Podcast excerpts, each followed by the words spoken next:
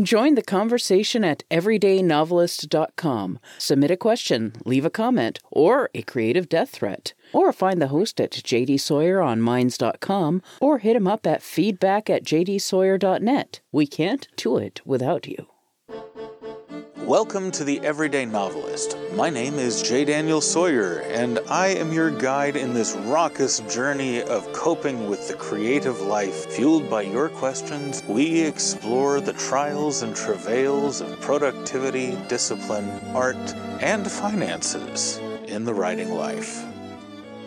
Welcome to The Questions, episode 1063. Today we hear from Tim who asks I've had some trouble writing steadily lately, as I understand you've been having issues with that as well. Thanks for the NaNoGang 2022, regardless. How would you go about rebuilding a habit of writing steadily as of now?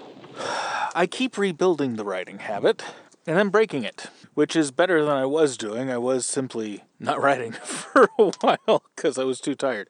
Um, what's been happening to me now is I sit down and I write, get two or three good chapters uh, several days in a row, and then suddenly I'm like, oh, now that my creative juices are flowing, I figured out how to solve this problem in this book that's been on the shelf waiting for an edit. And I'm going and doing that. But um, I am now, I guess, for the last month or so, I've been in touch with my writing basically every day. So, how to go about writing, build, rebuilding the writing habit? Uh, you go and you go to the place where you do the writing, and you plunk your ass down in the chair, or you plunk your feet on the walking desk, or whatever it is, and you sit there and you do battle with the empty screen until such time as it has submitted and either your computer is in smashed mangly bits on the floor or there are letters on the page that when read in the proper order actually make words and stories. I mean it's really unsexy but basically you have a place you have a time you have a story.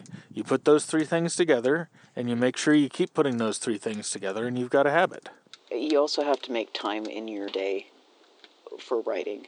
Time and mental space. Whatever that that takes whether it's scheduling certain times of the day for writing or clearing out some of the stresses that interfere with your writing getting support from your family or whoever you happen to live with um, so that you can do that. Having someone walk your dog once a day so that walking your dog so that you get the exercise so you can clear your mind. Or walking your dog. Figure out what it is that is in your way.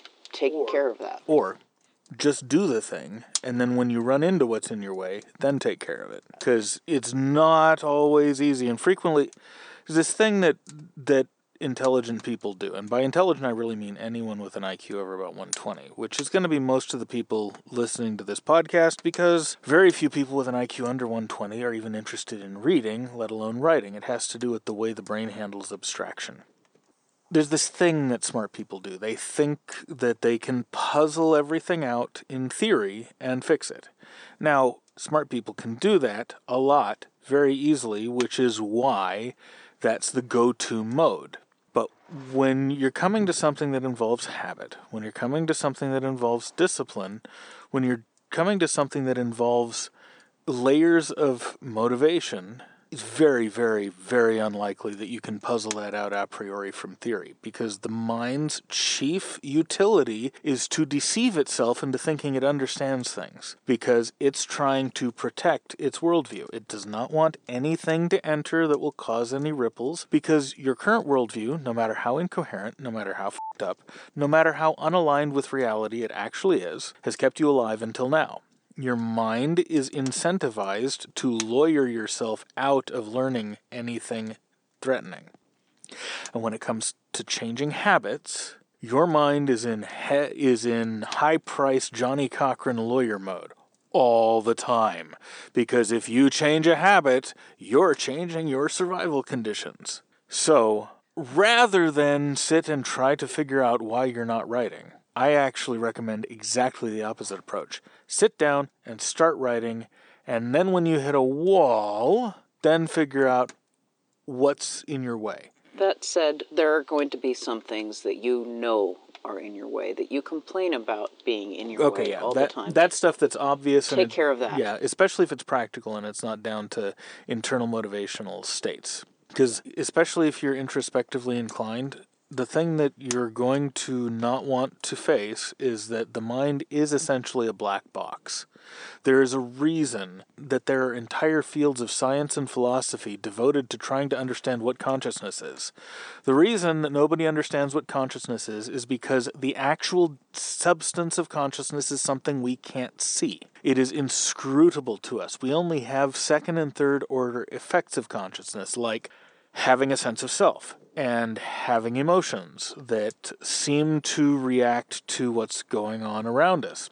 We make narratives up all the time in order to make sense of the difference between what we're seeing and what we're feeling. The narratives we make that connect the two things together are what creates the filters that we're willing to engage the world with. But they are basically bullshit stories their job is functional, but we latch onto them as identity. And the entire process is so automatic that it's inscrutable. It's not like you can measure it with a scientific instrument. So, anytime that you are tempted to delve into those deep layers of introspection as a way to solve a practical problem, you're asking for trouble. Delving into those pers- those layers of narrative in order to solve psychological problems can be useful because basically what you do when you're solving psychological problems is you're rewriting your personal narrative because it's become maladaptive. But when you're just trying to form a habit, when you're just trying to get a habit back, lead with action and then solve the problems that are thrown up in your way. If you lead with analysis beyond the at, at, any layer below the practical, you're asking for years and years and years of spinning your wheels. It will not work. I have seen so many people go through this and lose decades of their life, especially their creative lives, but other parts of their lives too, to this kind of problem. I can't tell you how important it is to avoid it. Or to stop avoiding it. No, to avoid the problem. To stop doing the thing. Yes. Yeah. Avoid the problem, stop spinning your wheels, go do go do something and then solve the problems created by the doing. Yeah. Thank you very much for the question, and we'll see you tomorrow. The Everyday Novelist is written and presented by J. Daniel Sawyer and Kitty Nakian, and is produced by Artistic Whispers Productions Incorporated. The text is copyright 2023 J. Daniel Sawyer, and the production is copyright 2023 Artistic Whispers Productions Incorporated. This podcast is released under a Creative Commons Attribution Non Commercial No Derivatives license, and all other rights are reserved to the author.